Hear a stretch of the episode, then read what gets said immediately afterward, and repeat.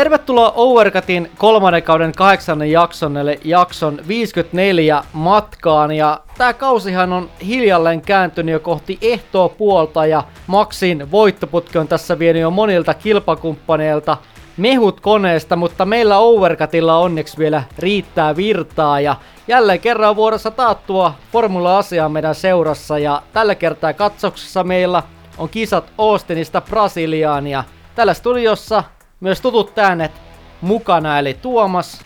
Ja Jere. Tosiaankin meillä on nyt sitä harvinaista reisinmehua vielä tankissa jäljellä riittävästi näille kauden viimeisille kierroksille, joten annetaan palaa. Ehdottomasti, koska tapahtumia riittää tälläkin kertaa purettavaksi radalta ja varikko suoralta ja myös taaempaa, vaikka Max Verstappen on ne korkeimmat pokaalit tai hienommat pokaalit tuolta radalta korkannut, mutta joten Joten pitemmittä puheitta laitetaan taas moottorit käyntiin.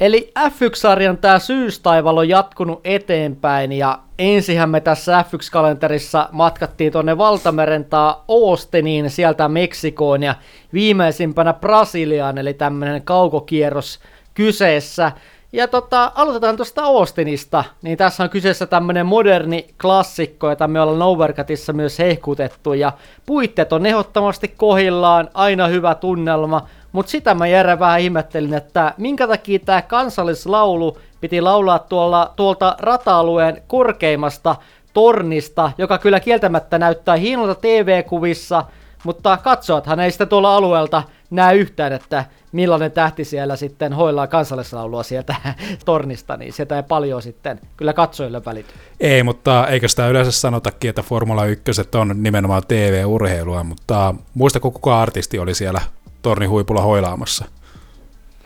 No, ei nyt kauheasti tota muista mieleen, mutta ei ainakaan ollut Michael Jacksoni. Eikä Whitney Houston, okei. Okay. se on joku tällainen Z-sukupuolen artisti sitten varmaan. Me ei Tuomaksen kanssa näistä boomere, boomereina tiedä sitten näistä, näistä niin sanotusta feikkiartisteista. Ei kanssa varmaan ollut Machinkaan kelikään. Se keli onnistui suututtaa tuossa Brasilian GPssä Martin Brandoli ja F1 kansan vähän tällaisella Delevingia sitten, öö, kukas tämä toinen, Megan Thee Stallionin tapaan. Ei nämä oikeastaan nämä julkispuukkaukset oikein ole mennyt nappia F1 yleisestikään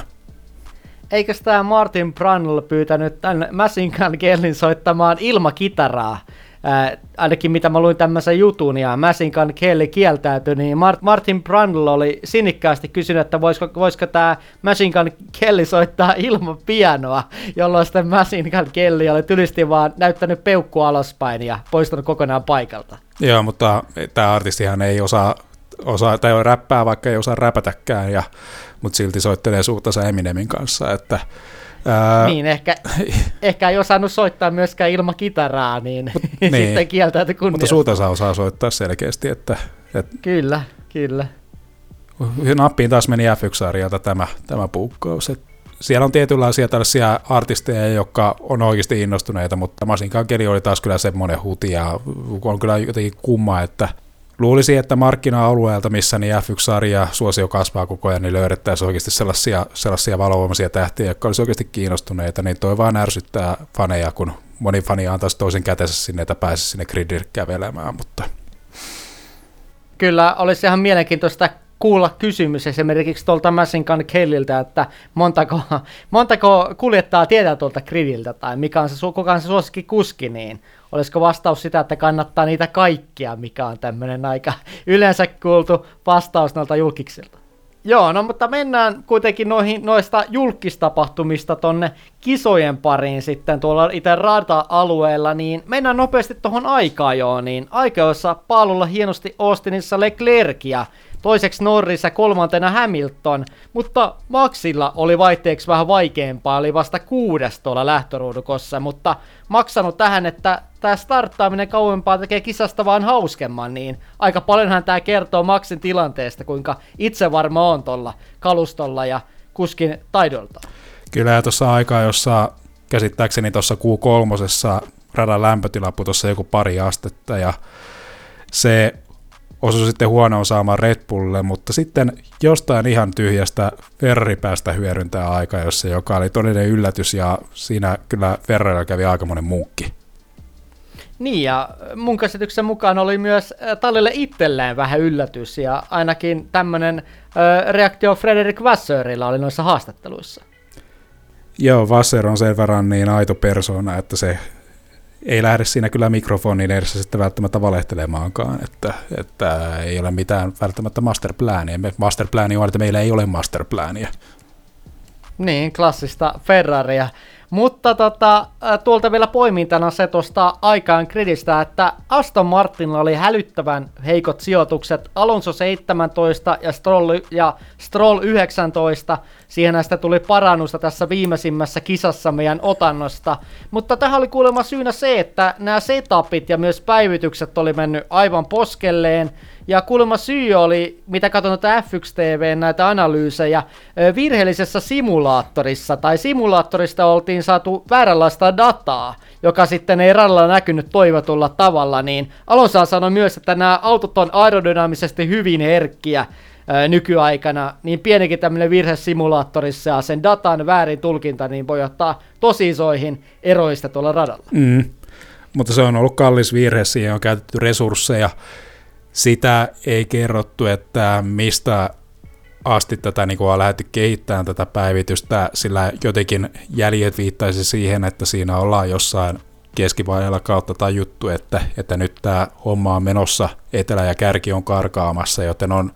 lähdetty tätä kyseistä päivityspakettia kehittämään. Ja siinä on sitten tehtaata kuin pettänyt ja ehkä siinä ei ole sitten ollut tarpeeksi aikaa tällä, että, että siitä olisi, oltaisiin saatu se data tulkittua oikein ja että saataisiin saatu tämä setoppi saatua niin kuin maaliin oikealla tavalla. Kyllä, ja tietysti tämä myös sitten vaikutti hyvin pitkälle tuohon viikonloppuun Austinissa, ja kisaahan sitten Astonit lähti sitten varikolta, ja muutettiin sitten setupia, autojen päivitykset sitten vanhempaan suuntaan. Mutta mennään ennen tota pääkisaa tuohon sprintin pariin, ja siellä Max sitten voittoon, Leclerc jo toiseksi ja Hamilton kolmanneksi. Mutta mennään tuohon pääkisaan, niin siellä sitten Max Verstappen korkkas voiton, mutta Hamilton hylättiin pohjalevyn korkeuden vuoksi, niin Tämä oli aika monen takaisku, koska Mersulla jo vähän ehdettiin tuuletella, että ollaan näin lähellä sitten Verstappenin vauhtia, mutta hylkäys tuli ja toiseksi nousi sitten Norris ja kolmanneksi sitten Sainz, niin aika monen takaisku Mercedesille Ferraria vastaan. Kyllä, mutta eikö tämä ole tällainen suola näissä sprinttiviikon lopuissa, kun se testausaika jää niin vähäiseksi, niin tässä voi sattua tällaisia yllätyksiä. Mutta sitä mä kyllä pohtisin, että, että sarja tekee näitä pohjalevyn testejä – aika sattumanvaraisesti, että sieltä otetaan voittaja ja sitten oliko nyt neljä autoa, mitä sieltä tässä kilpailussa otettiin ja siinä oli muistaakseni Verstappen, Norris, Leclerc ja Hamilton valikoitunut tässä, tässä niin kuin katsannassa. Ja Norris ja Verstappen päästä sitä puhtaan papereen ja mä uskon, että vaikka Hamilton pääsi siinä lopussa painostamaan Verstappenia, mutta Verstappen sai kumminkin aikarauhassa ajella, joten ei tullut niitä kanttareiden ylityksiä kamalasti, joten se pohjalevy ei kulunut, kun taas sitten Hamilton veti niin riskillä sitten, niin sitä kautta se kulu se pohjalevy. Niin mä vähän ta- epäilen sitä, että voiko olla, että tässä pisteellä ajaneessa autossa niin oli isompikin joukko, jolla tämä pohjalevy ei ollut sääntöjen mukainen. Niin, tuo on mielenkiintoinen kysymys, koska aika paljonhan tästä heräs keskusteluja parranpärinä, että poimittiin vain tietyt autot tuohon tarkastukseen, niin en tiedä millainen, millainen taulukko sitten oltaisiin saatu näistä maalinajaneista, jos oltaisiin sieltä muitakin kuljettajia otettu mukaan tuohon tarkistukseen, niin olisiko siellä sitten ollut peräti, peräti joku Pierre Gasly ihan kärkisijoilla tai jopa Juki Tsunoda, niin tätä ei voida ikinä tietää, että tämä on tietysti vähän vähän kyseenalainen tapa sitten poimia satunnaisia kuljettajia tarkastukseen. Mm, riippuen siitä, että kuinka työläs prosessi tämä on, tämä pohjelevyn tarkastaminen, niin kyllä mä nyt oikeudenmukaisin ratkaisu olisi, että se pohjelevy tutkittaisiin kaikilla pisteillä ajaneilta kuljettajilta, ja sitten kun sieltä löytyisi niitä rikkeitä, niin lähdetään sitä niin kuin sitten aina tuloslistaa taaksepäin. Sitä haalimaan, että saadaan varmuus siitä, että jokaiselle maalin ajaneista autoista, niin siellä on se pohjelevy sääntöjen mukainen, sillä oli näkevinä niin siellä keskikastin kamppailussa, niin siellä oli tiettyjä kuljettajia, muun muassa Valtteri teensa se huomioon, että siinä aika, aika niin konservatiivisesti ajettiin niissä tuossa kanttareiden kohdalla, ettei lähetty ajamaan sieltä päältä ja sitä kautta varjeltiin sitä pohjalevyä, niin tässä se varovaisuus kostautui, mutta mun mielestä tämä nyt ei ole ihan mun mielestä oikeudenmukainen ratkaisu. Kyllä, joo, tietysti me ei sitä voida tietää, että kuinka paljon siihen menee sen tarkistusprosessiin aikaa, ja tietysti kääntöpuolella se on kurjaa, että fanit sitten saakin täysin erilaisen tuloksen kuin mitä siellä radoilla on, ollaan nähty sitä siellä katsomossa, niin jos tulokset, tuloksia muutellaan paljon jälkikäteen, niin on sekin katsoin kannalta kurjaa, mutta tässä on hyvä löytää tämä balanssi sitten sen reiluuden kanssa myös. Joo, Puvivisa on sellaisena nippelitietona, mitä Wikipediasta selvittiin, että tämä pohjalevy on tällaista pyökkikomposiittia, eli kuinka moderneja laitteita nämä onkin, niin siellä on kuitenkin se puulevypohja siinä, mikä on tällainen aika hauska lisä, ja siitä, sitähän voisi periaatteessa hyödyntää surfilautana, mitä tuossa meemikeisarit jako internetissä.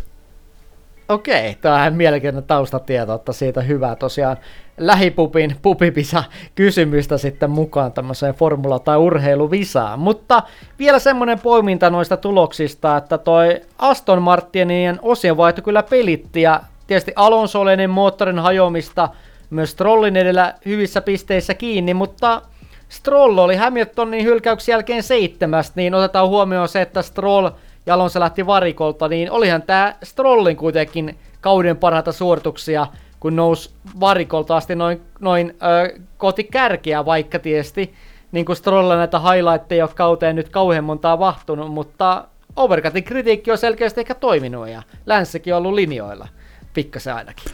No kyllä nyt ainakin ollaan päästy sille tasolle, missä oltiin siellä alkukaudella. Olihan tuo nyt ihan kamalaa seurattavaa nämä viimeisimmät kilpailut.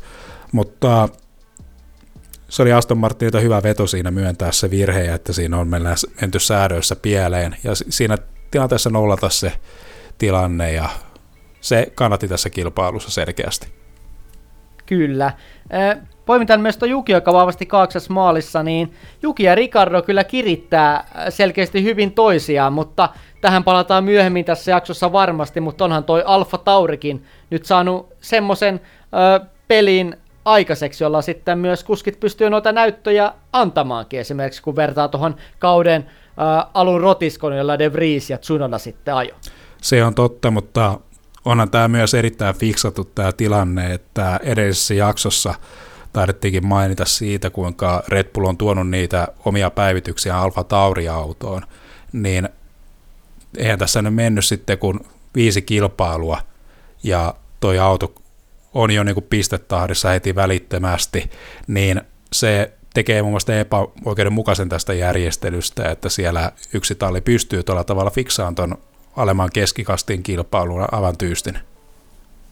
Kyllä, kyllä se on ihan totta, että tässä on tämmöistä pientä polemiikkia aina ollut tästä Alfa Taurin ja Red Bullin suhteesta. Öö, mainin tänne vielä loppuun Austinista Williamsit, eli Albon 9 ja Sargent 10, eli myös kenraalille eka piste hylkäyksen myötä, mutta palataan tohon tämän jakson jälkipuoliskolla enemmän. Ja mennään sen sijaan nyt Meksikoon ja sinne kohti karnevaalitunnelmia ja aika-ajoa, jossa Leclerc sitten ajoi hienosti paalulle ja Sainz toinen ja Verstappen kolmas, niin tähän oli Ferrarilta melkoinen ilotulitus ja jos tosiaan oli ilahtuneen yllättynyt tuolla Austinissa toi Frederick Vasseur tuosta Ferrarin vauhdista, niin varsinkin sitten tuolla Meksikossa oli jopa vähän hämilläänkin, että miten tässä nyt saatiin punaista väriä paalulle, mutta jo silloin oli pientä keskustelua, että pelasko Verstappen itsensä kolmanteen ruutuun, saisi hyvän imuavun tuohon ensimmäiseen mutkaan. Niin, tämä ratahan on tunnettu tästä pitkästä alkusuorastaan, joka jatkuu ja jatkuu ja jatkuu. Tämä on vähän tällainen samanlainen ratkaisu kuin tuolla ää, aikoinaan Sotsissa, missä, missä oli kanssa kakkosruutu jopa parempi paikka lähteä kilpailuun kuin se ykkösruutu. Mutta Ferrari yleisesti tällä kaudella vahva aikajaoto ja päässyt nyt tässä viimeisessä kilpailussa aika hyvään tällaiseen aikajovireeseen, että se oikeastaan ei ole koskaan ollut se suurin riippakivi näillä kilpailuilla Talle ja Red Bullia vastaan nämä itse aika, että aika, jossa ollaan suhteellisen lähellä, mutta se nimenomaan se Red Bullin jousitusratkaisu, siinä on jotain, mikä auttaa Red Bullia eteenpäin näissä kilpailun ensimmäisillä kierroksilla, että sitä pystytään pitämään sitä auton korjaamaan osimman alhaalle ja tuottaa sitä pitoa ja tuomaan sitä suurta pesäeroa just nimenomaan kilpailu alussa. Kyllä, eli Ferrarilla on vielä selkeästi kirittävä ensi kauteen, mutta mä haluan vielä poimia aikaa jo ehdottomana tähtenä mun mielestä Daniel Ricardon, joka jo neljänteen lähtöruutuun Meksikossa ja myös Peresin edelle, joka jäi vitosruutuun, niin tämä tuli aika pahaan paikkaan Peresille oman kotiyleisön edessä, mutta olihan tämä kaluston suhteutettuna Daniel Ricardon parasta suorittamista sitten Monzan 2021, jolloin korkkasi sen McLarenin voiton ja viimeisimmän Ricardon voiton, niin kyllä sanoisin, että sen jälkeen ehkä parasta Ricardoa, mitä ollaan nähty, ainakin tämä aikaa jo. Kyllä, ja äh, Ricardo hajo varmaan edellisen kauden parhaan kilpailusen nimenomaan tuolla Meksikossa, että muistetaan, että siellä oli, oli tällaista röyhkeätä ohittamista Suronasta ja otettiin siinä vähän rankkua, mutta vauhti oli niin hyvä, että siinä irtosi se hyvä sijoitus. Mutta tämä on sellaisia tuloksia, mitä kaipaa, että mun mielestä olisi aika heppoista, että Ricardoa roikotettaisiin Red Bull kuski, kuskivalinta spekuloinneissa, jos ne tulokset olisi jotain sellaisia 10-9 sijoja,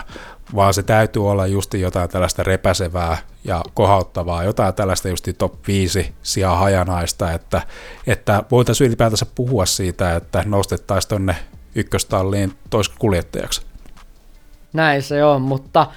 Ricardolta tosiaan otetaan tämmöisiä väläytyksiä, mutta ainakin tämä sekoitti peräsin pasmat, tämä, että Ricardo oli siinä edellä. Ja Meksikon kisassahan eniten just aiheutti puheenaihetta tämä kisan startti, eli peräs siinä tosiaan suivantui tästä Ricardon edellä olemisesta ja ykkösmutkaan teki melkoisen syöksyn sitten. Ja äh, oli siinä Leclerkin ja Maxin rinnallakin hetken ja itse asiassa jopa johti kisaa aivan pienen hetken, hetken tuossa kilpailussa, mutta tämä vauhtihan oli aivan ylikovaa tuohon ykkösmutkaan. Osu siinä vähän Leclerkin kanssa ja Peresin kisa sitten sekunneissa ohitse ja tämähän oli tosi paha isku Peresille ja sano haastattelussa sitten moneen kertaan, että tämä on vaan Formula 1, tämä on vaan kilpaurheilua, ja elämä jatkuu, mutta kyllä kun Peres toistetaan maneeria, että tämä on vaan Formula 1 varmaan viisi kertaa tuossa haastattelussa, niin tuntuu vaan, että se korosti tätä Peresin pahaa oloa ja tuskaa, niin kyllä mua kävi vähän Peresiä sääliksi tuossa tilanteessa. Että kurjalta tuntuu kyllä katsomossa. Niin ja samaan aikaan nyrkit viehuu siellä katsomossa, kun Red Bull-fanit kautta meksikolaiset Peres-fanit siellä pistää, pistää Ferrari-faneja nippuun, niin joo, kyllä, tää, kyllä tästä on jotenkin, jotenkin jotain, kyllä tässä on isommista asioista kyse. Joo, oli kyllä aika hurjaa kuvamateriaalia. Että tota, selkeästi, selkeästi ei ole pelkästään vaan F1 ja urheilua, kun laitetaan ihan nyrkkeilymatsit käyntiin tuolla katsomossa. Että sieltä oli aika paljon uutisia tästä aiheesta sitten, jos haluaa lisää tutustua, mutta paha isku, että joka tapauksessa kyllä varmasti peresille. Mutta yllättävän hyvin sai itseensä koottua kuitenkin tonne, tonne tota seuraavan kisan Brasiliaan, mitä vähän pelkäsin, että näin ei tapahdu ton, ton takaiskun jälkeen. Joo, kyllä tässä, tässä suunta oli vaan ylöspäin. Mutta joo, siis komea startti, mutta, mutta justiin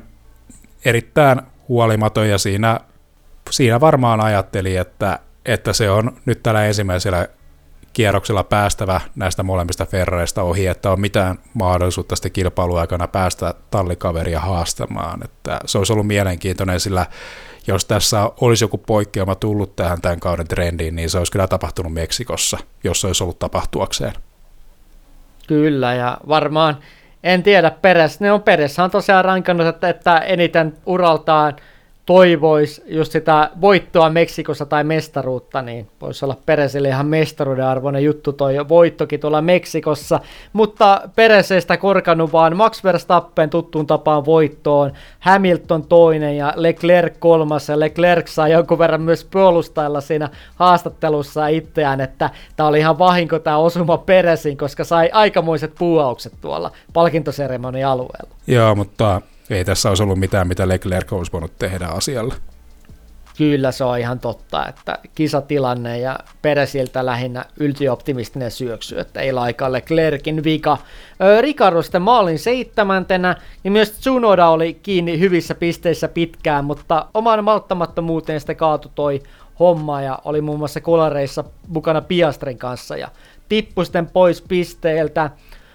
Albon jälleen vahva esitys ja pisteillä yhdeksäs se poimintana, mutta tämmöistä A-luokan tallit oli Meksikossa sitä ihan hukassa ja A-luokalle mä viittaan Alfa Romeon ja Aston Martiniin. Eli Bottas oli siellä vikana maalissa ollessaan kolarissa Strollin kanssa, eli Strolliltahan oli ihan yltioptimisten ohitustilanne tuolla stadion alueella, ja Chu sitten toiseksi viimeinen, niin kyllä pikkuhiljaa kun katsonut tätä Alfa Romeon taaperusta tarvitaan siinä nyt, e, siihen nyt ensimmäisenä, niin kyllä kriisipalaverin paikka alkaa olla viimeistään nyt tuolla tallissa. Joo, erittäin passiivisia taktiikoita. Ei lähdetä edes yrittämään niillä pehmeillä renkailla viemään niitä kilpailuja, vaan jostain syystä niin Alfa Romeo suosii niitä kovia renkaita, mikä ei selkeästi sovi autolle – Valtterilla sitä samaa oiretta, mitä ollaan käyty läpi edellisissä jaksoissa, että, että se jää niin, niin pienestä kiinni, että siellä on, siellä on sitä pientä yritystä, mutta se jää siitä sitten se ohitus tekemättä ja sitten jäädään, jäädään sitten haisemaan sinne Alppinen taakse, että varmaan ehkä niin kuin tällainen tämän kauden pahin paskasänvitsi on se, että siellä vedetään, vetää keulilla Alfa Tauri ja siinä sitten takana vetää, vetää sitten Alppinen, jolla sitten etusiipi on kuin lumikola ja se ei pääse mistään ohi. Ja sitten siellä sitten vähän tällainen varovainen Valtteri vetää siinä kolmantena perässä, niin se on tällainen trendi, mikä on toistunut valitettavan useasti t- tällä kaudella. Se täytyy mainita, että Valtterilla se vauhti niin suhteessa tallikaveriin niin on parantunut roimasti, että jäänyt ihan paitsioon Kanju tässä viimeisimmissä kilpailussa ja ollut, ollut justiin siellä niin kuin järjestää se joku 2-30 Valtteria perässä ainakin aikajoissa. Totta, siltä osalta Valtterilta kyllä parannusta, mutta edelleen se, että pääsis pisteille, niin vaatii vähän enemmän rohkeutta ja riskiä kuin semmoisia puolikkaita ohituksia. Ja vaikka niin kuin Jere sunkin kanssa tässä keskusteltiin, niin vaikka tulisi semmoinen pieni aikasakko vaikka pienestä radan poistumisesta, niin se ei paljon sitten näy tuloksissa, jos taistellaan sijasta 11 tai 12, niin kyllä niin kuin näitä riskejä on pakko ottaa, että pääsee tuolla tiukassa keskipakassa tuonne pisteen. Joo, ja jos sitä vauhtia on, niin nämä viiden sekunnin aikarangaistukset on ihan irtokarkkia, mitä Russellhan on kovasti ottaa just tällaisia ohituksia radan ulkopuolelta ja kärsii niitä viiden sekunnin rangaistuksia, mutta ei se niin lopputuloksessa sitten lopulta haittaa, että tässä, jo, tässä yhdessä tämän kauden kilpailussa muistaakseni Alponi ohitti sillä tavalla yrit, yrittää noin viivat ja otti sen rangaistuksen, mutta tulos oli sitten sellainen toivottu, että ei jäänyt sitten siihen niin polttaa enempää aikaa siellä sitten hitaamman kuljettajan perässä. Kyllä. Tuosta Aston Martinista mehän tuossa puhuttiinkin, mutta olihan toi Meksiko melkoista myrkkyä, eli kun päivitykset oli osoittaa mennyt ihan väärään suuntaan, ja Alonso Stroll oli siellä viimeisillä sijoilla ennen sitten, kun Alonso keskeytti tekniseen vikaan, ja Stroll sitten keskeytti tuohon kolariin Walterin kanssa, mutta tuosta Aston Martinin epäonnistuneista päivityksestä, niistä me tuosta äsken puhuttiinkin, niin suunnataan nyt äänet kohti Sao Pauloa, ja siellä on aina viihdyttäviä Brasilian GPitä, niin mennään tuohon aikajoon ensin, niin eka ruutuun Max, sitten Leclerc toiseksi, mutta tää oli näin vaikeuksien jälkeen aika moinen yllätyspaluu kärkeen, että en itse osannut kyllä odottaa, että epävakaissa olosuhteissa Stroll kolmanneksi ja Alonso neljänneksi, varsinkin toi Strollin vauhti tuli kyllä aivan puskista itselle. Kyllä, mutta olihan siinä myös vähän tätä tiimin valppautta – että tilanteessa, jossa ratan olosuhteet huononi, niin siellä tajuttiin ottaa sitten molemmat autot sitten nopeasti sinne radalle ja kyllä, kyllä niin kuin vaikka niin kuin olisi niin kuin hienoa antaa tästä kuljettajalle vaikeassa tilanteessa niin pieni kädenojennus, mutta kyllä mä tästä krediitit annan enemmän tiimille.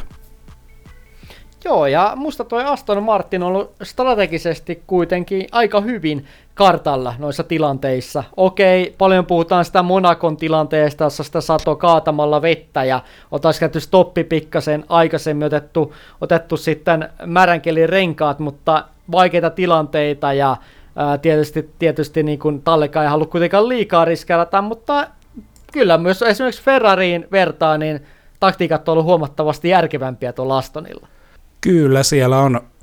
siellä osataan hakea vaihtoehtoisia ratkaisuja. Tietään, että vaikka siinä vauhdillisesti ei pystytä haastamaan nopeampia autoja, mutta pystytään aika hyvin niin kuin taktiikalla sitten kompensoimaan.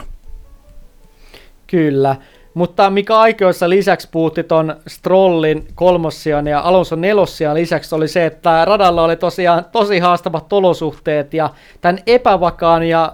kelin ja myrskyn takia sitten jouduttiin ottaa punaiset liput radalle ja taivas hän piimeni täysin ja Alonsokin sanoi, että täällä on yö tällä rata-alueella. Ja ensimmäistä kertaa, mitä mä ainakin muistan, niin tuli tämmöinen ilmoitus, että kisatilanne on keskeytetty olosuhteiden äkillisen muutoksen takia, niin muistaksa Jere aikaisemmin tämmöistä tilannetta? Saattaako olla, että tuolla joskus tuolla Bahrainin kilpailussa aavikkomyrskyn takia on tämmöistä tullut, mutta en ainakaan itse muista, että olisi. Tästä riskistähän puhuttiin, kun Bahrain tuli kalenteriin, mutta en muista itse tämmöistä. Niin yleensä se on weather conditions, kun puhutaan sadetilanteessa, Kyllä. mutta tähän on justiin radalla hämärty niin kovasti, että, että sillä radalla ei välttämättä löydy edes kunnon fasiliteetteja, että siinä varikko suoralla ja siellä jonkinlainen valaistus, valaistusratkaisu löytyy, mutta, mutta ei ole sellainen sellainen ö, iltakilpailu, kil, kilpailuradan varustelu, että, että siellä pystyttäisiin ajamaan justiin tuollaisessa hämärässä, mikä nyt oli justiin niin tällainen poikkeustilanne kuin voi olla, että oliko kyseessä vaan sadepilviä vai, vai oliko siellä sitten sademetsiä tulipaloja ja savupilvet siellä sitten auringon eteen, et, et, tiellä, mutta erittäin kum, kummalliselta näytti tilanne. Joo, ja aika hurjalta näytti, kun katto tosiaan noita kuvia, kun sinne lensi ihan kokonaisia oksia sinne radalle, niin siellä katsojat kuulemma pakeni alueelta kokonaan pois, niin tota, ää, kyllä, aikamoinen, aikamoinen show saatiin taas Brasiliassa aikaiseksi. Kyllä. Mutta mennään tuohon sprinttiin sitten, kun vähän toi ilmastokin rauhoittu sitten lauantaille, niin sprinttipaalu Norrikselle, voitot, paalut ja tämmöiset sprinttikin voitot kiertää Norrista, mutta jonkinlainen lohtu varmaan Norrikselle toi sprinttipaalukin, mutta sanoit itsekin, että ei oikein tiedä, miksi tätä pitäisi kutsua tätä saavutusta, kun ottaa, ei ota paalua, mutta ottaa sprinttipaalua. Niin, se on, se on paalupaikka, ei taistelemaan vähän niistä pienemmistä pisteistä. niin, kyllä, saa mukavan lippiksen päähän. Hieno kryptolippis. Ai niin, se, sitä ei ole enää pumpattu niin paljon, mitä silloin ensimmäisellä kaudella, mutta joo. Mutta tota sprintisestä itsessään voittoon maksaa Lando toinen ja Peres kolmas, mutta ö, kyllä täytyy antaa krediitti tuossa sprintissä Juki Tsunodalle, joka oli kuudes maalissa, niin olihan tämä kova suoritus, kun sitten esimerkiksi katsoo, missä toi Daniel Ricardo, niin Ricardo oli yhdeksäs, niin Jukin kutossia, niin tässä hyvin pari varikko tosiaan toisiaan kirittänyt ja kyllä yllättävän vahvaa tekemistä Jukilta. Kyllä siellä on ollut tuloillaan se pistesija, tai niitä pistesijoja, mutta siinä on moni tällainen kauneusvirhe sitten, muun muassa nyt tuolla Meksikossa, suorastaan yliyrittäminen, niin pilasi sitten sen pisten mahdollisuudet. Joten kyllä se on ollut tuloillaan, mutta on vaatinut malttia, että, että Juki on saanut sen tuloksen kasaan. Kyllä, mutta nyt tuli kyllä hyvä potti kotiin. Ja Lewis Hamilton vasta seitsemäs vaisusti maalissa, mutta mennään tuohon Mersojen vaikeuksiin tuohon kisan osalta varmaan vähän enemmän, eli mennään tähän päästartin pariin. Ja siellähän Leclerkin auto hajoissa tuolla lämmittelykierroksella, eli oli hydrauliikka-ongelma kyseessä ja Leclerc haastattelussa sanoi, että alkaa olla aika täynnä tätä kautta. Ja jos ö, sitten Sainz ei olisi ollut tuolla Brasiliassa Mersujen edellä, niin sanoi, että jos tämä olisi jo ratka- tässäkin tässä ratkaistu tämä taistelu Mersua vastaan, niin olisi jo sitten ottanut suoraan tätä seuraavaa kautta, mutta tämähän on surullisen kuuluisa tämmöinen traditio, että Ferrarilla otetaan aina sitä seuraavaa kautta taistellaan tai voitetaan se mestaruus. Niin. Formula 1-sarjan arsenaal, että kova hype aina tuossa alkukaudesta – tai ennen kautta ja ehkä jopa alkukaudesta, mutta jotenkin se aina hommat tuppaa sulamaan sitten ratkaisuhetkille tultaessa. Mut, Kyllä, pitäisikö se olla, kun on tämä elokuva, että päiväni murmelina, niin olisiko se jatkaosa päiväni Ferrarina?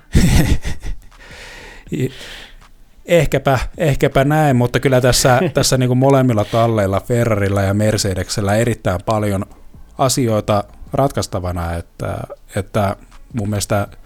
kumpikaan talleista ei ole päässyt oikein niihin ongelman ytimiin tämän nykyauton ongelmiensa kanssa, joka ei lupaa valitettavasti hyvää ensi kaudellekaan. Kyllä, joo, siellä on kyllä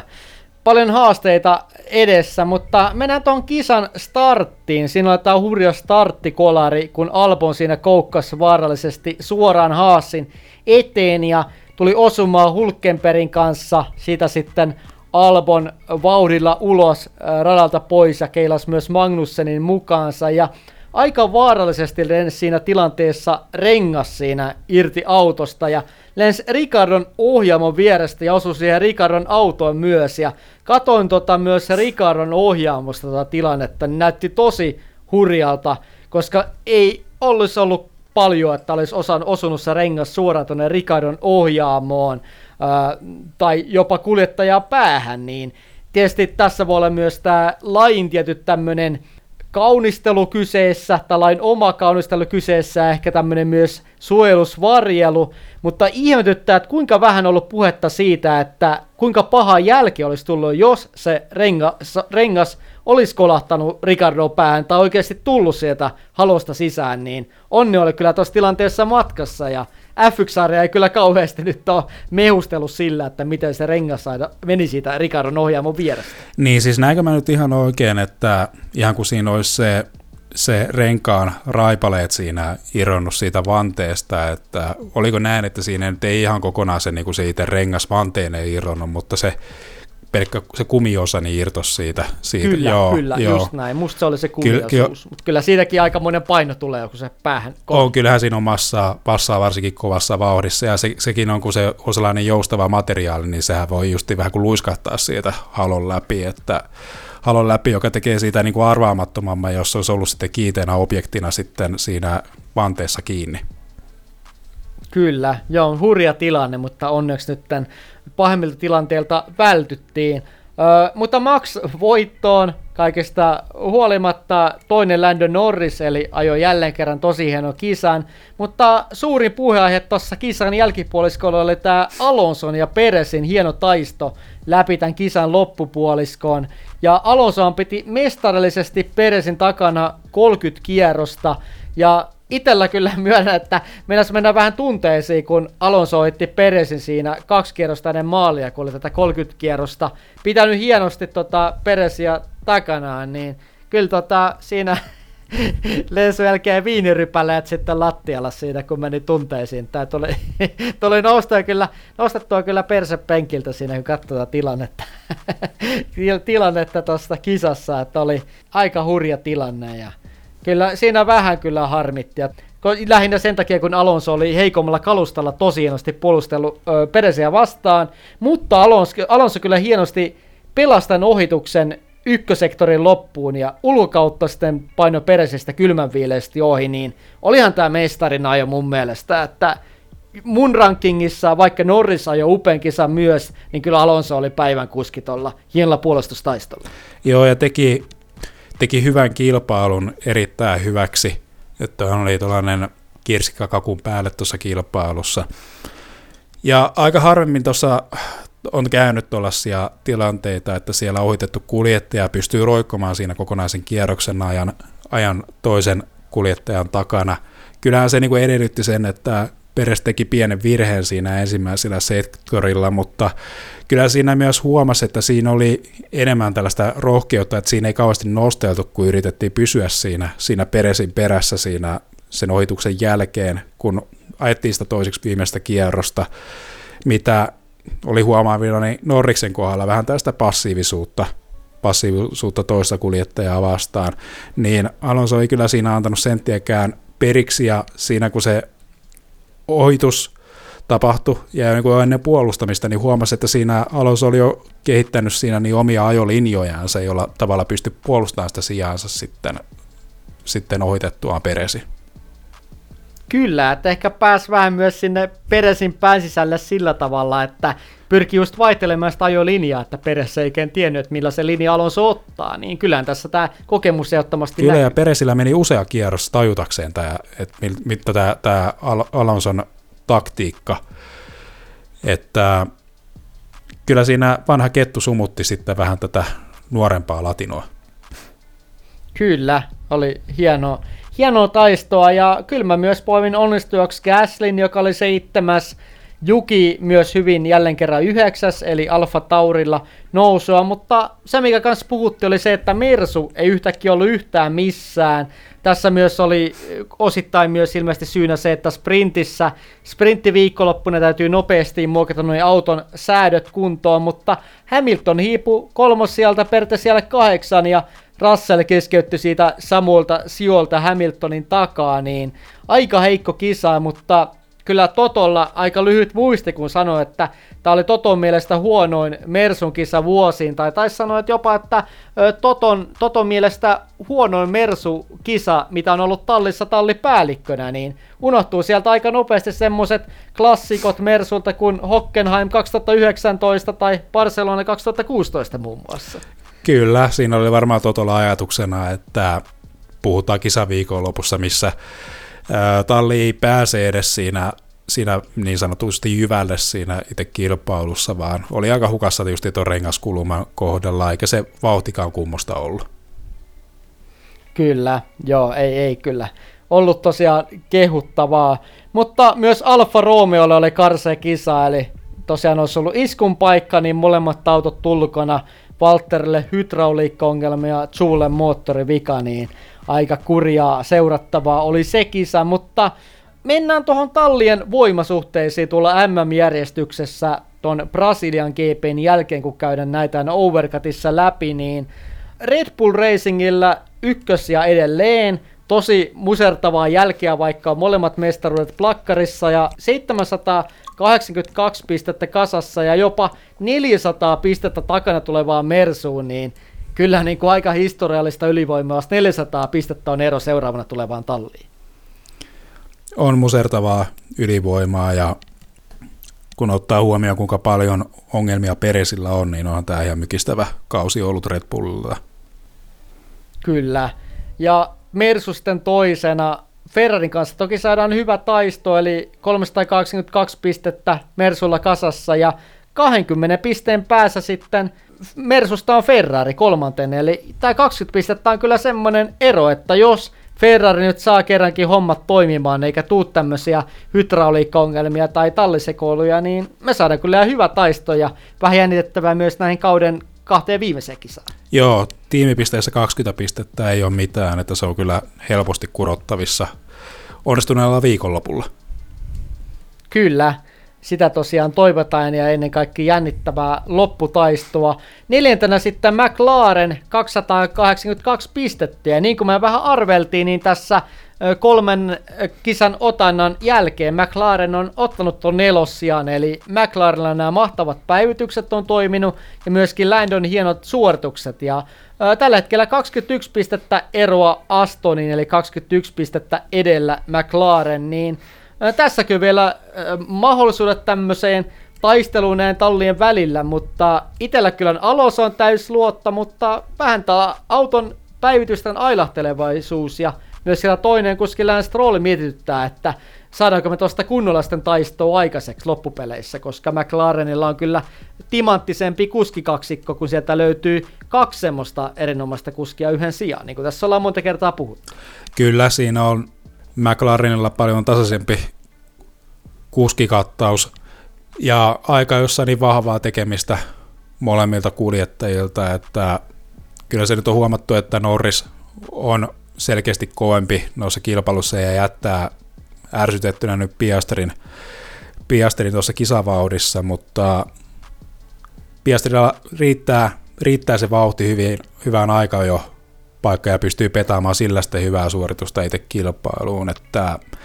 sen halusin nähdä, että siellä Aston Martinilla riittäisi sen verran vauhtia, että, että Alonso pääsisi haastamaan Norrista, sillä Norris on pikkasen pehmeä näissä, näissä niin kuin tällaisissa kärkikuljettajissa, että huomasit tuossa Brasilian GPssä, niin oli ehkä nyt ensimmäisiä kertoja, kun Norris pääsi haastamaan Verstappenia, ja oli ehkä sellainen niin kuin kunnollinen yritys, että kun ollaan vähän huomattu, että kärkikuljettajista, niin siellä on ehkä, ehkä ainoastaan Hamilton ja Charles Leclerc, joka uskaltaa kunnolla lähteä tekemään ohitusyrityksiä Verstappenista. Mutta Norris on mun mielestä ollut, ollut aika tällainen pehmeä. Joo, se vähän musta ollut Norriksen tämmöinen akilleen kantapää, mutta oli virkistävä nähdä kuitenkin semmoista yrittämistä siinä Maxin kanssa, vaikka aika sitten äkkiä se yritys siihen tyssäskin, mutta ainakin yritystä oli ja toivotaan, että tulisi vähän tämmöistä aggressiivisuutta mukaan noihin ohitustilanteisiin. Joo, siis tällä, tällä siellä olisi kyllä helppo myydä lajia, että siinä on kaksi nuorta, nuorta nälkäistä kuljettajaa, niin kyllä vähän sellaista tiikerisilmää kaivattaisiin Norrikselle. Kyllä, vaikka muuten totta kai nopeus on kohillaan. No viidentenä tosiaan Aston Martin, 261 pistettä, eli tällä tämä loppukausi ollut tämmöistä etsikkoaikaa päivitysten kanssa, mutta Brasilia lupaa sitten hyvää tulevaan. Katsotaan, miten nämä tulevat päivitykset sitten istuu tuleville radoille tai nykyiset päivitykset. Mutta kuudentena sitten on Alppine ja 108 pistettä, eli aikamoinen ero sitten Aston Martinin ja McLareniin, niin Alppinesta on vähän tullut tämmönen yksinäinen keskikastin puurtaja, voisi sanoa, eli jäänyt ajamaan vähän omaa kisansa ja viime kisassa jopa Alfa Tauri näyttää hiipineen ton Alppinen rinnalle, niin jännä nähdä, että miten tämä talli sitten ensi kaudella tulee sitten pärjäämään, kun nämä johtohahmot, Schaffnauerit ja muut kumppanit on sieltä tallista sitten lähtenyt pois. Kyllä, suunta täytyisi löytää johonkin ja siellä on tapahtunut tässä omistajaportaassa öö, muutoksia, että jo, että siellä on julkispuolta tullut, tullut omistajaportaaseen näyttelijät Raya Reynolds ja Rock McElhenney, toivottavasti lausuin Elhenin nimen oikein, että kyseessä irkkutaustainen näyttelijä, että heillä on tuossa myös tuolla äh, Frexham jalkapallojoukkueessa niin omistajuus, omistajuus, että on sitä kautta murtautunut aika, aika kovaa sitten tällä Welcome to Frexham-sarjalla, joka mun käsittääkseni on Disney Plusassa katsottavissa, niin on onnistunut yhdistämään tämän viiden maailman ja urheilun, urheilun aika sopivaan liittoon. Mä en ehkä niin kuin Alppinesta niin kuin näe sellaista niin hyviä tarinan aineksia tällaiseen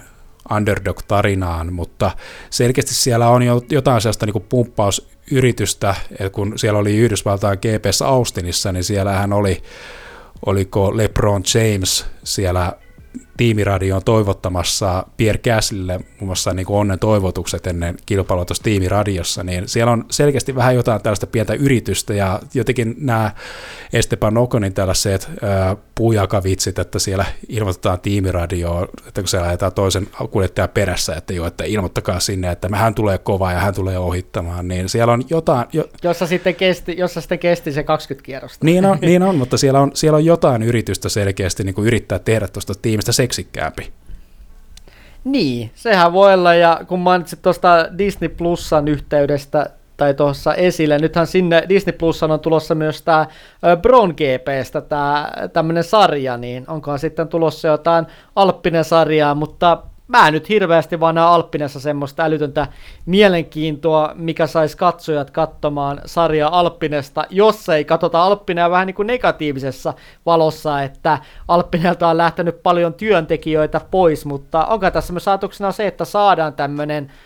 tarina aikaiseksi, että vaikeuksien kautta voittoon ja saadaan tämä kurssi käännettyä, niin mistä mä tiedän, onko nämä näyttelijätähdet nähnyt myös tässä tämmöisiä elokuvallisia draamankaaren aineksia? Niin, se on tässä Frexamissa brittifutikseen sijoittuva sarja, niin sehän on vähän justiin tällaista, että rapa roiskuu ja paska haisee, mutta sitten kun miettii kaksi yl- ylpeätä ranskalaista, joka välillä kiukuttelee kuin pienet lapset, niin onko sitten sellainen, sellainen tarina-aine sitten, mistä pystyy sitten raapimaan sellaista kunnollista viihdettä, että se, sen katsoja ostaisi? Niin, kattoisiko Esteban Okonin naamaa semmoisen kymmenen, kymmenen jakson mittaisen tuotantokauden, että Okonin vitsejä sitten siinä, kun pelaa niitä formulapelejä lentokoneessa? Ei, ei kyllä. oi, oi hyvä luoja. Oi hyvä luoja. Ei, ei, ei, ei kiitos. Että Käslikin on aika sellainen niin kuin mauton, mauton, että siinä olisi ollut aika niin kuin hyvää, hyvää materiaalia, jos siellä ajaisi esimerkiksi justiin vaikka edellisellä kaudella vaikuttaneet Alonso ja Piastri siellä, mutta, mutta ei, ei tällä ja kuskikaksikolla ainakaan sinne niin kuin viiden maailman huipulle olla menossa. Niin, se voi vähän vaatia vielä, vielä oppeja näiltä näyttelijäkollegoilta, mutta mennään sitten Williamsiin seitsemäntenä, 28 pistettä kasassa, seitsemän pisteen etura, etumatka Alfa Tauriin. tietysti Williamsin onni on vähän, ettei tässä ole enempää sprinttiä tulossa tällä kaudella, mutta ja näissä sprinteissä on usein Alfa Tauri on kerran näitä pisteitä, mutta kyllä tässä niin kuin pieni haaste on heitetty yllättäen Williamsille, että jos tämä taaempi pakka sitten kiristyy sitten ensi kaudella, niin kyllä Williams starttee toistakin Albonia sinne tallin, että kauheasti ei Logan Sargentin varaan voi laskea, että tähän sitä varmaan puhutaan kohta sitten vähän enemmän, mutta äh, kisa tiivistyy. Kyllä, kyllähän tässä niin kuin kuskin markkinaan se tietyllä tavalla kilpailutilanne tai se markkina on vähän kuin vääristynyt justiin Latifin kolmen puuduttavan kauden tuolla tallissa, että, että se on siinä mielessä määristänyt sen markkinan, että sellaisella aika mitä sanomattomuudella niin pystytään ajamaan suhteellisen pitkä Formula 1-ura, että Logan Sargent ehkä mun silmissä vaan hitusen parempi kuljettaja tai pikkasen parempi esitys, mutta aika mitään sanomatonta tarjontaa, mutta talli on niin sellainen kääntämätön kortti, että siellä oli 21 ihan kilpailukykyinen auto, mutta sitten taas mentiin alaspäin tuossa edellisellä kaudella, kun taas on sitten taas noustu, että tämä epätasaisuus tekee Williamsista aika tällaiseen epävarman kohteen investoida rahaa, joten tässä voi olla ehkä ensi kaudelle vielä tällainen välimuotoratkaisu, että pystytään vakuuttamaan sitten joku isompi kuljettaja sitten sinne 2025 kaudelle sitten sinne Albonin Aisa-pariksi, jos vaan Albon saadaan pidettyä tallissa. Kyllä, ja suunta, suunta on ehdottomasti eteenpäin, kun James siellä tallia johtaa. Kahdeksan tällaista Alfa Tauri, 21 pistettä, ja Alfa Tauri on yllättäen tässä kolmen kisan aikana ottanut loppukauden päivityksellä tämmöisen lähestulkoon häntäpään johtotallin paikan ja sijan kahdeksan, niin jos vertaa, että viime jaksossa tämä talli oli vielä siellä kymmenen, niin kolmessa kisassa paikalle kahdeksan, niin Ricardolla pientä ruosteisuutta näissä ehkä taistatilanteissa, mutta silti on hyvällä tasolla ja myös Tsunoda on virheistä huolimatta pirteä, niin yhtäkkiä tämä ero Alfa Romeo onkin huolestuttavasti viisi pistettä ja kyllä mä sanoin, että tulee aika vaikeaa, että toi viisi pistettä saadaan kurottua sitten tässä kahden viimeisen kisa-aikana Alfa Tauriin. Kyllä, siellä Vegasi aika tuntematon paikka, mutta justiin pitkät suorat ja ei se oikein se Abu Dhabi ollut koskaan sellainen kauhean vahva rata Alfa Romeolle, joten tulee olemaan aika hankalaa, että kun tässä nämä tällaiset potentiaaliset radat, missä olisi ollut vauhtia Meksikossa ja Brasiliassa, niin näissä ei saatu sitä,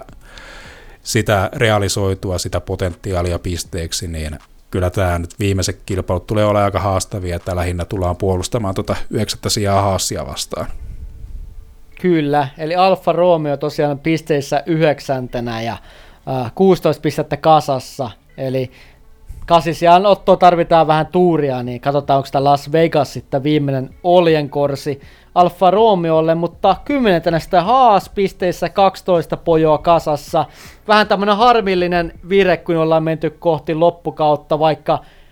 Hulkenberg siellä takoo vahvoja aikaa ja tauluun, niin onhan tässä ikävä kyllä riski myös Alfa Romeolle, että peräpeileissä vaan niisten haassi, niin myös täällä Vegas, kun on tämmöinen villikortti, niin Hulkenbergkin voi siellä vahvalla aikaa yllättää turva-autoilla vaikka tietysti täytyy muistaa Haasin rengaskulma, että vähän epäilen, että Haas ottaisi tota paikka Alfa Romeolta, mutta jos mennään liian laiskasti näihin pari vikan kisaan, niin se vaara on myös kyllä siellä olemassa. Niin, siis Haas ei pysty ajamaan sellaista täysmittaista tinttiä, mutta ehkä just turvat autojen avittamana, niin siinä voi olla mahdollisuus, että päästään hyötymään, hyötymään siitä tilanteesta, mutta aika, jossa niin justiin Hulkeperiltä hyvää vauhtia, Magnusseilta sitten ei niinkään. Mutta tuo kuluma ja sitten nämä Austinissa vihkoon menneet päivitykset ei tee Haasista niin kovaa uhkaa, mutta toi pisteero on niin pieni, että pienikin, pienikin tuollainen yllätys, niin se voi, voi realisoitua ja, ja sitten kurvat ton, ton eron umpeen. Kyllä se riski on tosiaan olemassa, mutta mennään tämän MM-taulukon jälkeen meidän poimintoihin tämän F1-kauden keskusteluaiheista, eli Interlakosin jälkeen tarkastelemaan kuumia varikko-uutisia, niin kolme poimintaa molemmilta tuttuun tapaan. Niin aloitetaan tästä Logan Sargentista, jolla oli kunnia ollut ensimmäinen amerikkalainen, joka jo pisteelle sitten Andretti vuonna 1993, niin tämmöisenä nopeana jenkkihistoriikkinä niin jopa 58 kuskia on ollut Amerikasta ajamasta ykkösiä. Ja tietysti kaksi maailmanmestaria, Mario Andretti ja Phil Hill sitten sinne mahtuu. Näistä viimeisimmistä yrittäjistä me ollaan vähän puuttukin Overcutissa, eli Alexander Rossi ajoi Manorilla silloin 2015, heikko kalusto, paras sijoitus 12. Tietysti sitä täytyy ottaa huomioon, että tosi heikko autokin oli, ja tietysti kertoo sitä, että kaverilla oli lahjoja, koska oli pisteissä GP2 2015 toinen kauden lopuksi. Mä edes sitä mieltä, että kaverilla olisi ollut lahjoja enemmän kuin toi auto antoi anto sitten osoittaa. Ja vaikuttanut sen jälkeen Indikaarissa, on siellä ottanut paljon voittoja ja myös tämä Scott Speed sitä ennen vuodesta 2006-2007 kauteen Tororossolta Siellähän ei ollut mitään määrittelevia suorituksia, nolla pistettä molemmilta äh, vuosilta. Michael Andretti sitten tosiaan ajo sitten vuonna 1993 myös sitten myös tuolla formuloissa ja silloin myös pisteitä keräs, mutta onhan tässä pitkä tauko ollut, kun ollaan saatu F1-kuljettaja pisteelle, kun tosiaan viimeinen kerta ollut vuonna 1993, mutta tämä hype Logan Sargentin ympärillä on lähinnä ollut vaan sitten näistä somepostauksista, niin täytyy kysyä, että onko tämä ajopaikka oikeasti perusteltu. Mä tätä vähän tässä sivuttiin, että painako vaakakupissa sitten enemmän rahaa ja parkkina-alue talentin sijaan, kun toi Trukovic on sitten vaikka esimerkiksi saatavilla – Formula 2 mestari viime kaudelta, mutta niin kuin tuossa Jere vähän sivusit, niin Williamsin kärsivällisyys on nähty ennenkin tuon Latifin kanssa peräti kolme kautta, niin onko tässä peräti tämmöinen uhka, että me saadaan katsoa uuten Latifina seuraavat kaksi kautta tuolla tallissa? Kyllä mä pahoin pelkään, että tullaan näkemään ensi kaudella, että minkäänlaista mediakeskustelua ei ole ollut tuosta, tuosta Sargentin korvaamisesta kellekään toisella kuljettajalla, että ei ole ollut keskustelussa minkäänlaista spekulaatiota Trukovitsistakaan, vaikka näivettyy valitettavasti siellä Aston Martinin testikuljettajana ja se testikuljetus, kuljettajasopparin uusiminenkin julkistettiin tässä ihan hiljattain. Valitettavasti, valitettavasti niin varma, varmaan ajaa testikuski hommia vielä tuossa ensi kaudella. Toki siinä nyt voidaan vielä spekuloida sitä, että katsooko Williams vielä tämän Vegasin kilpailun, koska se on nyt viimeinen tämä Yhdysvaltain rundin kilpailu, ja sitten alkaa koviin hommiin ja ratkaisuihin, mutta yleensä sellainen mediahiljaisuus, kun ei ole minkäänlaista savua ilmassa, niin se kyllä vähän se valitettavasti povaa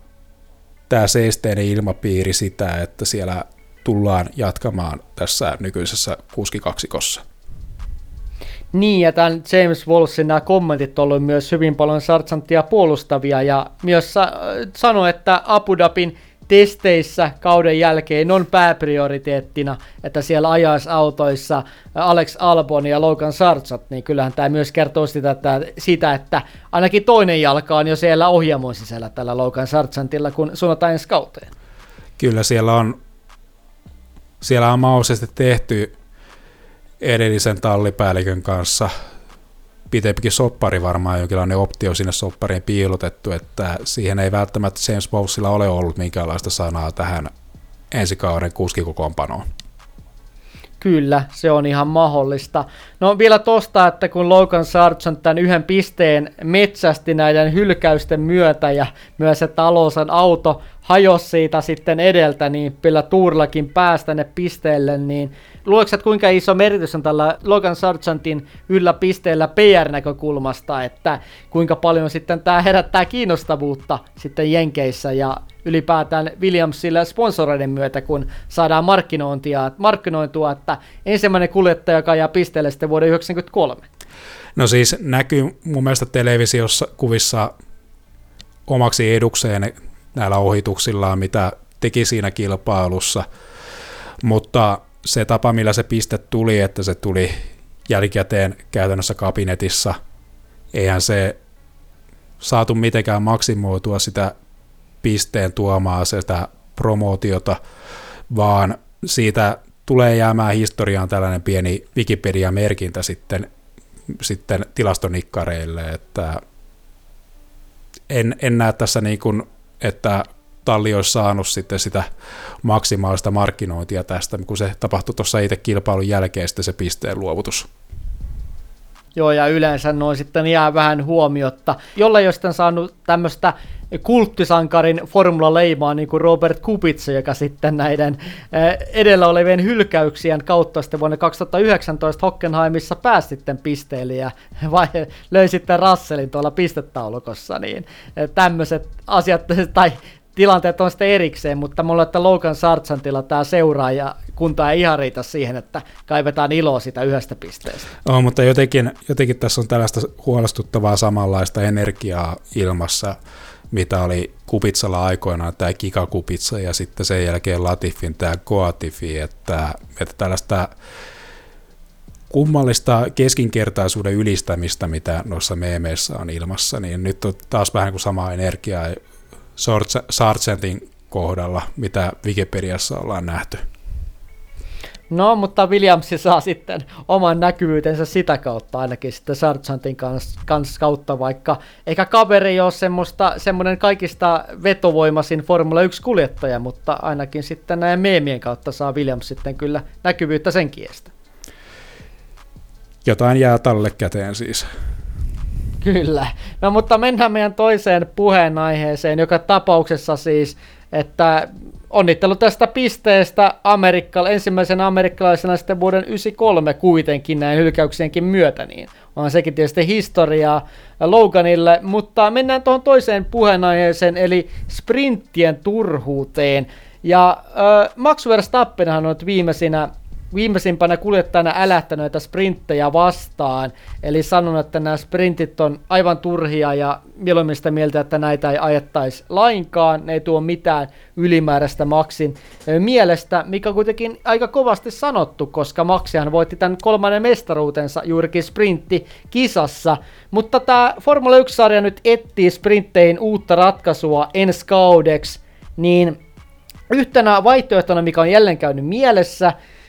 niin tähän puheenaiheeksi, että olisiko aika ottaa viimeisenä oljenkortena siksi, että katsotaan toimiks nämä sprintit käyttöön tämä käänteinen lähtöjärjestys aika on top 10 osalta, eli aika, jossa top 10 ajaneet kuskit sitten olisi F2-sarjan tapaan sprinttikisassa käänteisessä järjestyksessä, koska tämä on myös siitä mielessä hyvä ottaa puheeksi, koska tuntuu, että Tätä Formula-viikonloppua ollaan vähän ehkä liikaa paisutettu viihteen kustannuksella, että mä en tiedä kuinka paljon noista lauantain aika, sprintin aikajoista on sitten loppupeleissä lisäarvoa tai semmoista eh, hienoutta, glamouria tai tämmöistä ar- arvostuksellisuutta, sitten kun miettii koko viikonloppua, muun muassa kun Lando Norris sanoi, että ei oikein tiedä miksi kutsuuko tätä sprintin paalua, koska se ei ole varsinainen paalukaan, niin pitäisikö ottaa käyttöön viimeisenä olinkautena tämmöinen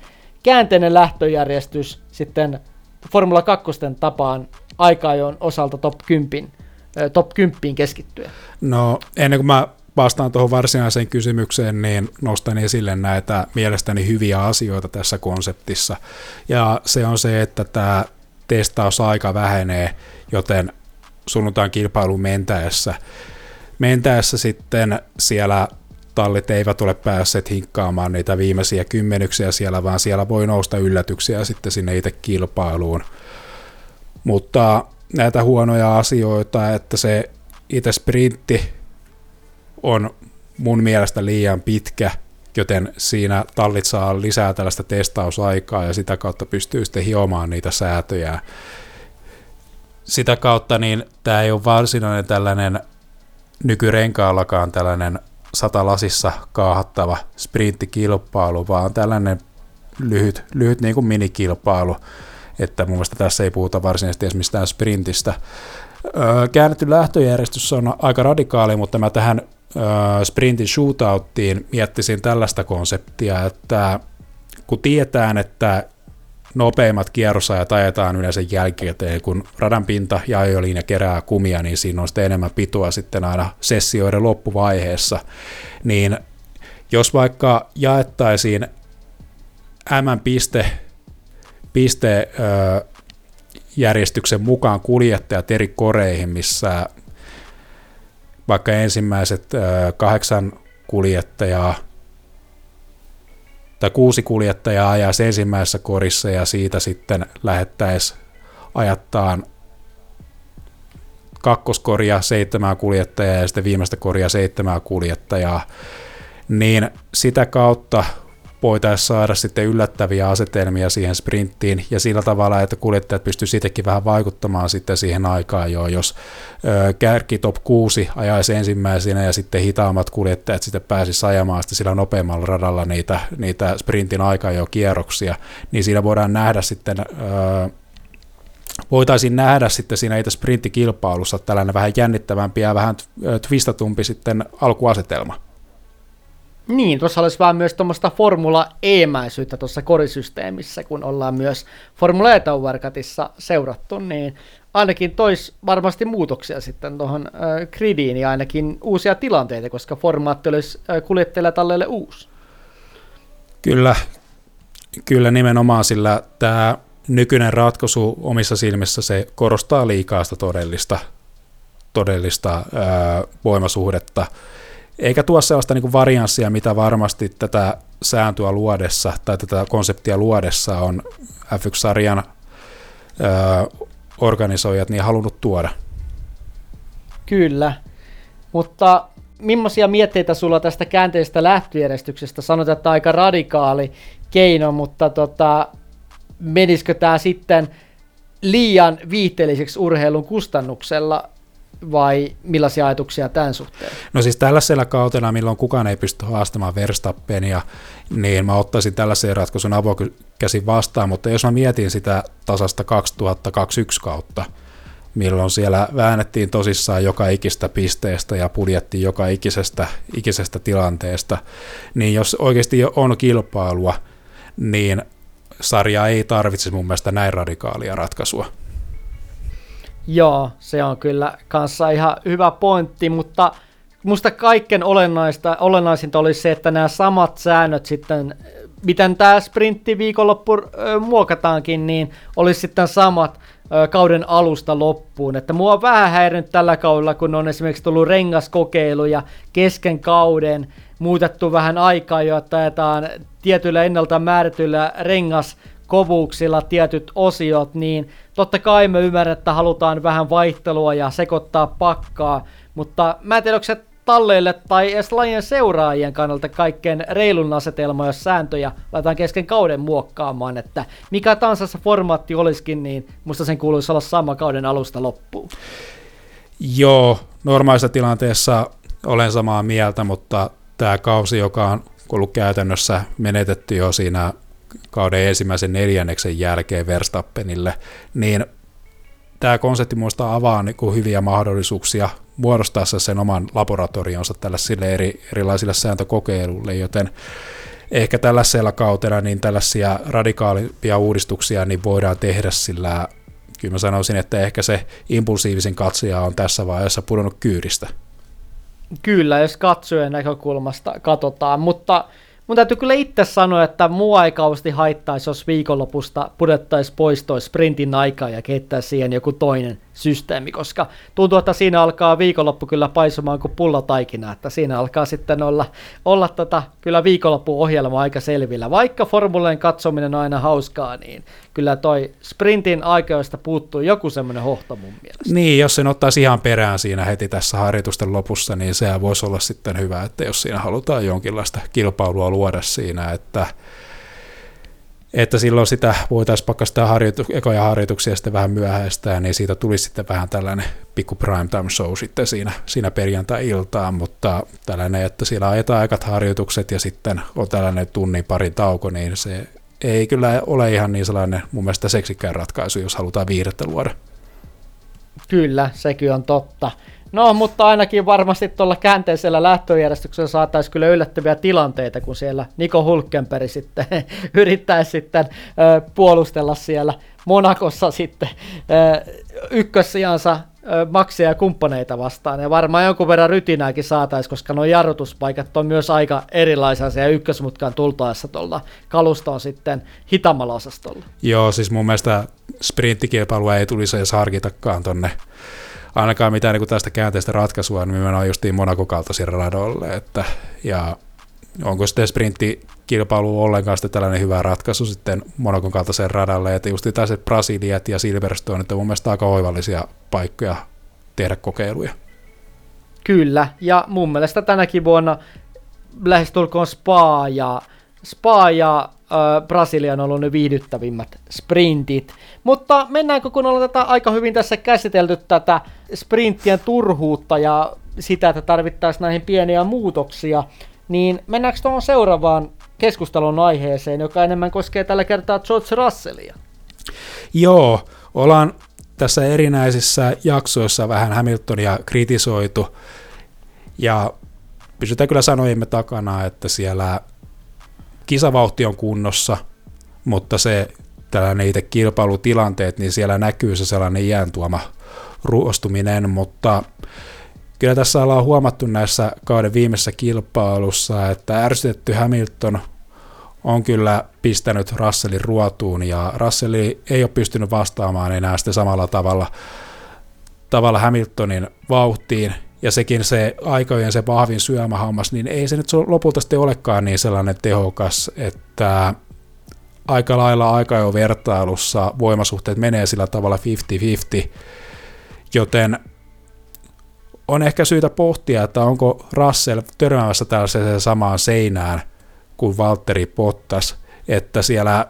Mercedes-ura alussa niin oli tällaisia selkeitä, vahvoja viikonloppuja, jossa pystyttiin jättämään tallikaveria, mutta sitten siinä Hamilton pystyy aina sitten uuteen kauteen lähdettäessä tai sitten sen uuden haasteen heitettyessä nostamaan sitä tasoansa ja jättää sitä tallikaveriaan, niin kysymys kuuluu, että voiko tässä Russellille tulla jossain vaiheessa tällainen Valtterimainen katkeaminen, mitä käsiteltiin 21 kaudella. Niin, toi on kyllä, kun miettii tosiaan tuommoisia kuljettajia kuin Hamilton ja Verstappen, niin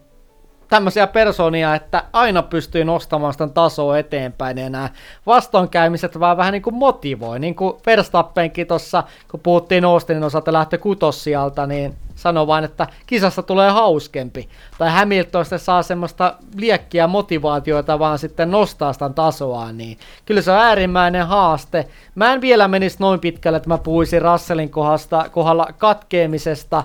Russellhan on aika, joissa erinomaisesti Hamiltonia vastaan, joka kaikki aikojen aikaa jo, ja 11-9 muistaakseni tämä tilanne tällä hetkellä, Hamilton ja Russell, niin ö, aika, jossa Russell on erinomaisesti, mutta kisossa kyllä selkeästi Hamilton lyönyt Russellin mennen tullen tänä vuonna, mikä on vähän yllättävää, kun tuota viime kautta peilataan, mutta voi olla tosiaan, että nämä säätötekijät, auton, sen autoratkaisujen hakeminen sitten vähän näkyy sitten Hamiltonin pisteissä, että Hamiltonin se saalis ei ollut sitä niin hyvä kuin Russelli. Ja muutenkin Russellin suorittaminen viime kaudella musta oli hoidokkaampaa, niin voiko tässä olla tosiaan semmoista pientä kisaväsymystä sitten tänä vuonna, niin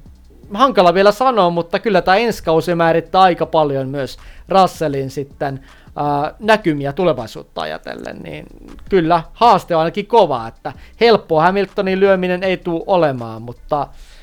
täytyy katsoa, että miltä sitten ensi kausi näyttää. Kyllä siellä on uusi kausi ja uudet kujet ja kyllähän Rassilla on vielä aikaa, nuori kaveri. Se oli vaan kun se edellisellä kaudella se hedelmä roikku siinä sillä tavalla, että Hamilton testasi sitä Mersulle epäedullisia säätöjä yrittäessä kehittää autoa, niin se antoi jo jonkinlaisen kuvan siinä, että siinä olisi Hamiltonilla tapahtunut se katkeaminen, mutta nyt sitten ollaan ajettu ihan tosissaan kilpaa toisia vastaan, niin nyt sitten se voimasuhteet on aivan toisenlaiset, mutta se nähdään sitten ensi kaudella.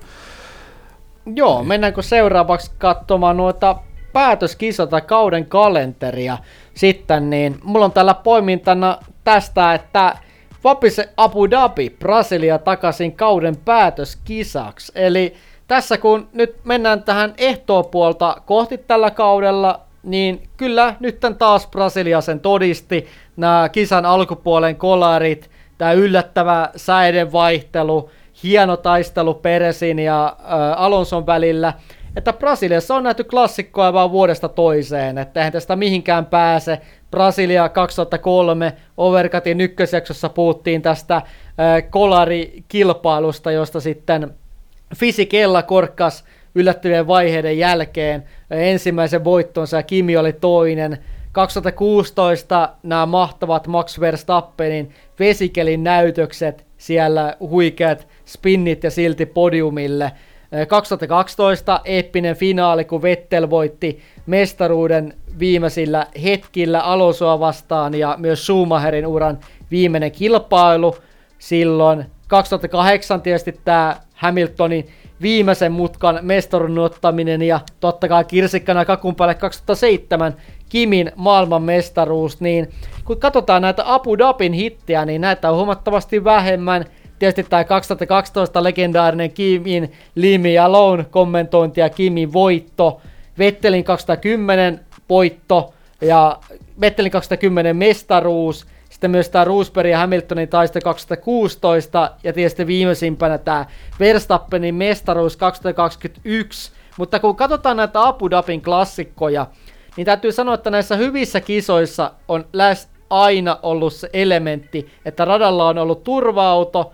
esimerkiksi 2021 ja 2010, joka on sekoittanut tämän pakan sekaisin, ja taktiikat ennen kaikkea on mennyt ihan pesukoneeseen ja tullut sieltä uutena takaisin, eli on tosiaan tallit sitten mennyt taktiikoissa sekaisin ja sitä kautta ollaan saatu muutoksia, niin kuin 2010 sitten saatiin pelattua Vettel sinne kärkeen, niin ää, täytyy sanoa, että tämä taktinen elementti Abu Dhabissa ratkaisee niin paljon, että semmoista kunnollista racing-henkeä ja semmoista ää, nostalgian vipinää, mitä kaivataan kauden loppuun ja hienoja eppisiä päätöksiä, niin, niin niitä saa kyllä välillä Abu Dhabista aikuisen hakea, niin tämän takia Tietysti me ei voida F1-sarjan rahanhimolle mitään, mutta kyllä musta Brasilia kuuluisi kauden päätöskisaksi. Piste, tämä on mun mielipide. Joo, en lähde haastamaan tuota mielipidettä, että Brasilia on aina sellainen rata, missä tapahtuu, tapahtuu ja se rata mahdollistaa niin paljon sitä kilpailua, että mm, yksi niin kuin sarjan parhaimmista –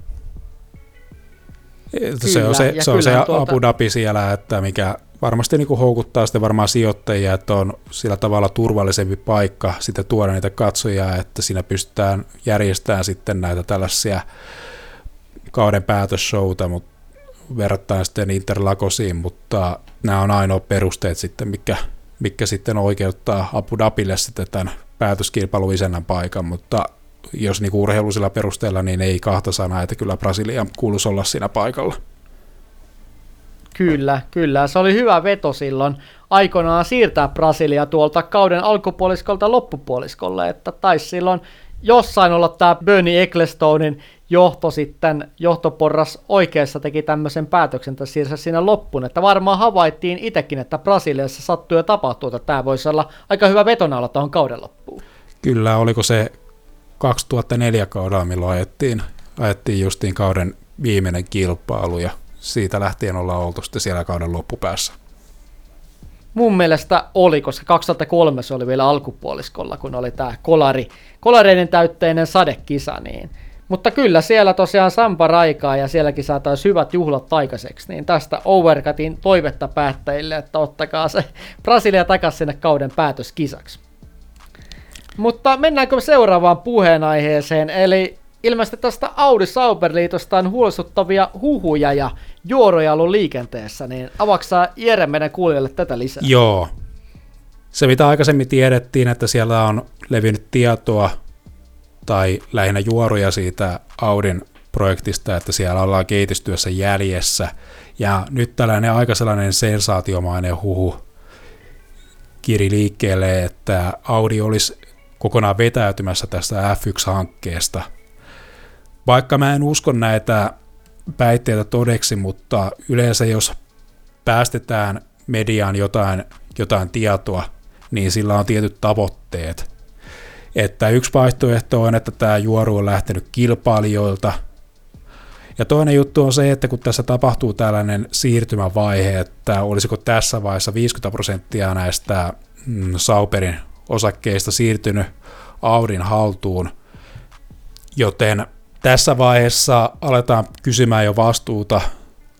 Audilta itseltään laittaa rahaa tähän. Nyt huomataan, että ollaan siitä kehitysjunasta jäljessä,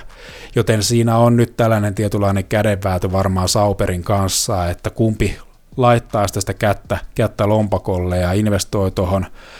joten siinä voi olla, että tämä juoru on lähtenyt jopa Audista käsin, ja Yksi skenaario voi olla se, että siellä Audilla itsellänsä, niin siellä hallituksen sisällä on jonkinlaisia erimielisyyksiä tässä asiassa,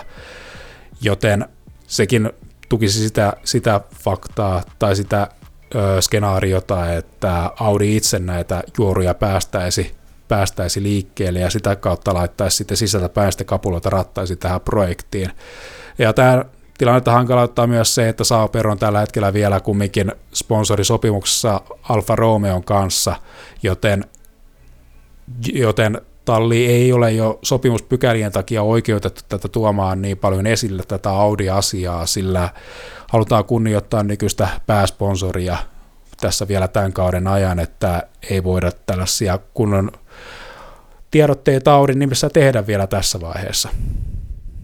Niin, toi vastakkainasetelma on Audin ja Sauberin välillä aika mielenkiintoinen, koska nythän Sauberin taholta ilmoitettiin tässä ensi kautta ajatellen, että meillä on kolme kuljettajaa. On Bottas, on Gan Yu Chu ja sitten on Theo Purser, joka Formula 2 mestaruutta kohti tässä ajaa tänä vuonna, että olisi kolme kuljettajaa ja niin kuin ollaan puhuttu aikaisemmin Theo Purserista, niin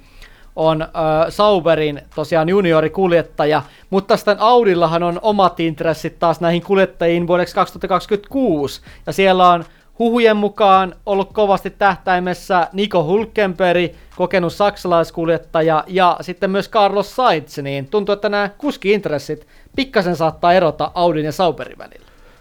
Kyllä, kyllä. Mä uskon, että Hulkenberg voi olla tässä vielä vahvoilla, mutta sitten mä Sainziin mietin, että onko Sainzilla järkevää missään millään muotoa lähteä sitten tähän tällaista korttia kääntämään, mutta tässähän oli tullut myös spekuloiteihin mukaan Esteban Okon, että jotenkin nämä, tässä vaiheessa nämä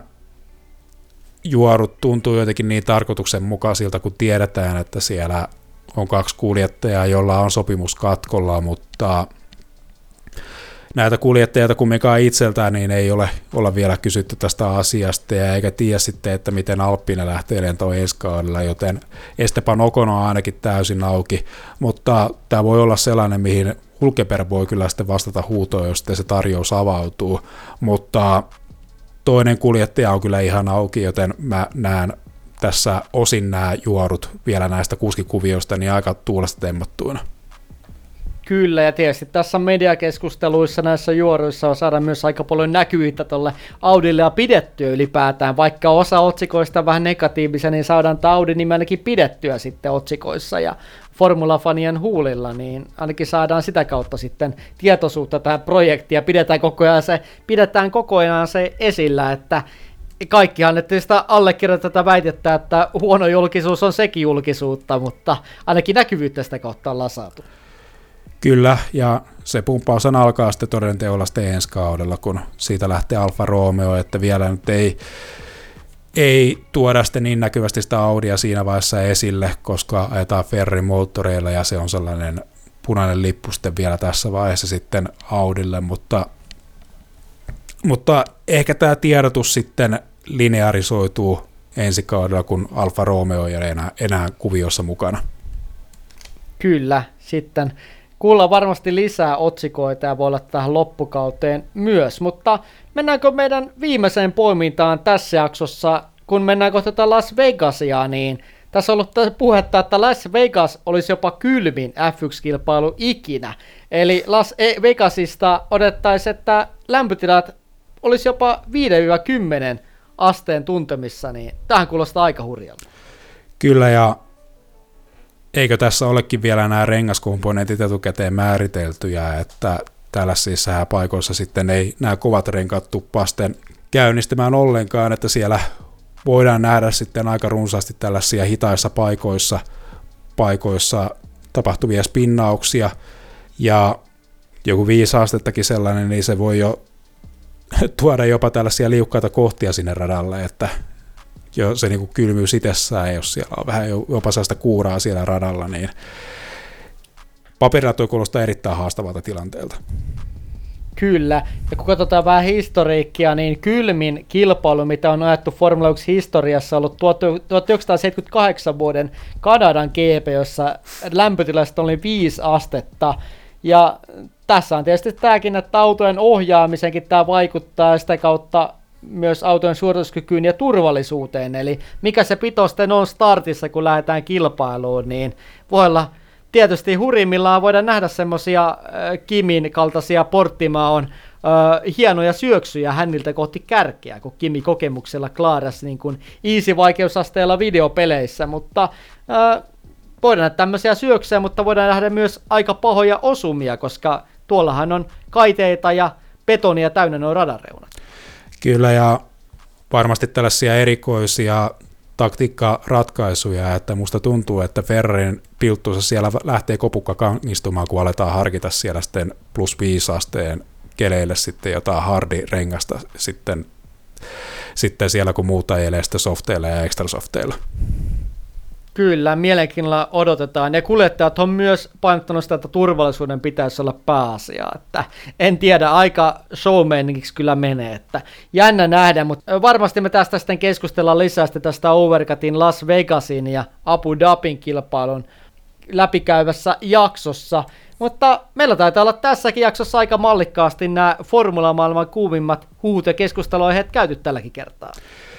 Kyllä, siinä on sitten vielä, vielä sitten kauden viimeisimmät kilpailut, niin sen jälkeen alkaa kausi olemaan paketissa. Kyllä, eli Overcutissa tosiaan nyt tarkasteltu kisat tästä Austinista Brasiliaan, ja meillä on myös seuraavaksi tulossa Overcutissa F123-pelin arviota, niin voidaan sieltä kuunnella, että kannattaako pukin tuoda formulaa kontissaan sitten vauhtiveikoille kotia, mutta Kääntään katset myös tähän kauden kahteen viimeiseen kilpailuun, eli ekana vuorossa on Las Vegas, siellä tosiaan neonvaloja ja kurmeita on varmasti, mutta tietysti reisinkin vähän mietityttää. Ja vielä palaan tuohon Las Vegasiin sen verran, että Max Verstappenhan ei ollut yhtään innoissaan tästä radasta. Ja sanoi, että olisi parempi, että koko Las Vegasin kilpailua ja tapahtumaa ei olisi olemassa. Ja sanoi myös, että, tai väitti, että ei ole ajanut rataa vielä lainkaan simulaattorissa. Mä kyllä epäilen tota jälkimmäistä,